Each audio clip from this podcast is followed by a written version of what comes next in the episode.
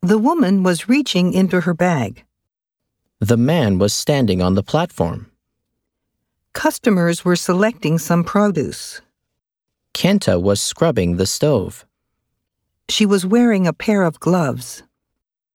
One of the men was trimming the shrubs. She was holding up a piece of equipment. He was glancing at a magazine. Shane was standing on the rung of a ladder. Mr. Tanaka and Mr. Togo were leaning over an appliance.